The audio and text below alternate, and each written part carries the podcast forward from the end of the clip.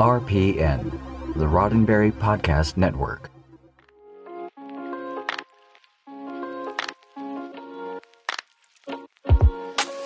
Every Star Trek fan came to Star Trek in their own way.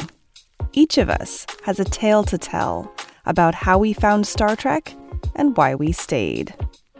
This is your Star Trek story.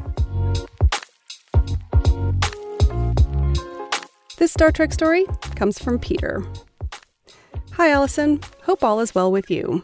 In a recent daily Star Trek news podcast, you asked fans to let you know how they are adjusting to the pandemic with Star Trek. Below is my submission to your question. I have been a Star Trek fan for over 35 years.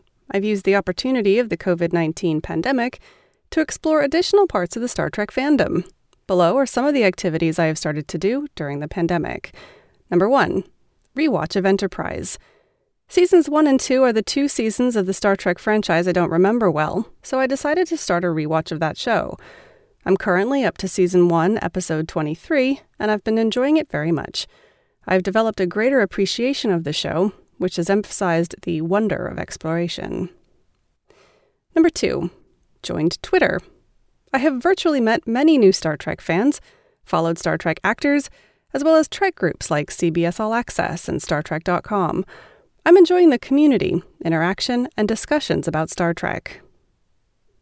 Number 3 attend virtual Q&A panels, as mentioned on your daily Star Trek news podcast. This experience has been great, listening to many different Star Trek cast members sharing their experiences and answering the fans' questions. Number 4. Attend watch-alongs of Star Trek, including TOS and a couple of Trek movies, the Star Trek Hours Twitter Q&A discussions, as well as Star Trek pub trivia. Number 5. Joined the Fandom Memory Alpha group, Star Trek fan group to dive deeper into Star Trek discussions. While the pandemic has been challenging and stressful, the silver lining is that I've discovered a whole new online community of Star Trek fans and events. Thanks and stay safe, Peter. Thanks for listening to Star Trek Stories from Daily Star Trek News. If you have a story you'd like to tell, please email me at info at dailystartreknews.com or use the contact form on the website. This show is supported by listeners like you, patrons through Patreon.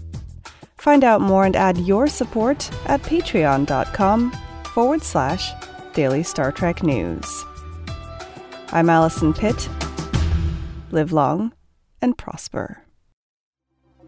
Podcast.roddenberry.com, the Roddenberry Podcast Network.